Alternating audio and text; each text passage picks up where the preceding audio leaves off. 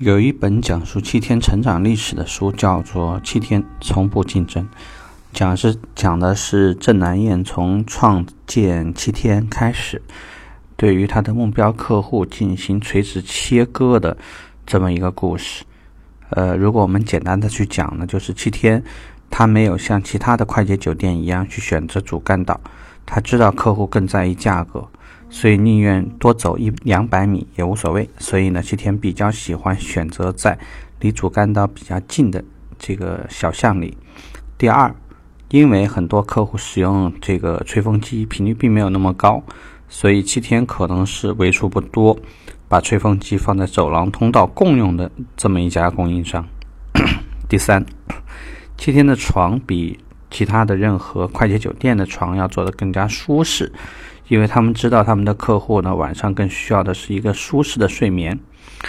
第四、第五，那么从那个呃窗户使用窗户更大还是这个呃水泥这个混凝土而言，七天是窗户最小的。呃，从成本考虑，更小的铝合金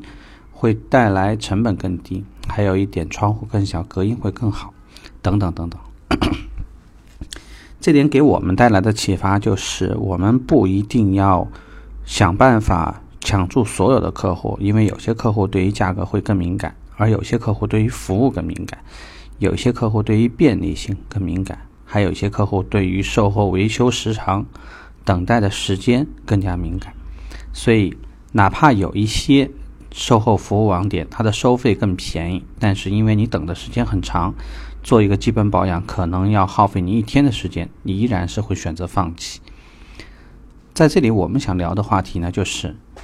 作为销售顾问而言，你也要去试着去想我们的客户为什么选择我们。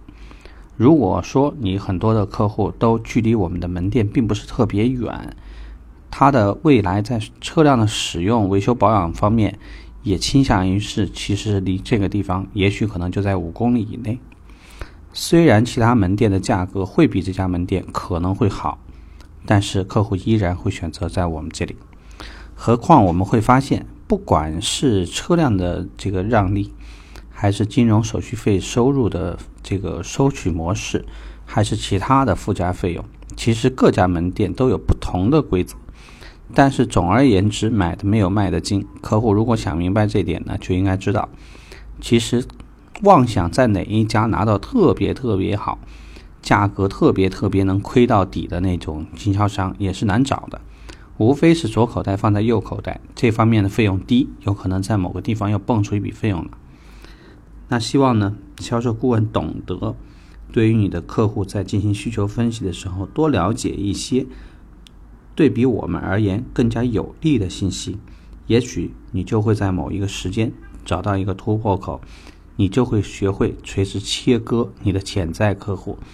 最后拿到那些一定会选择你的门店、你的服务的那些客户。希望这个想法对你是有一些提示的。OK， 拜拜。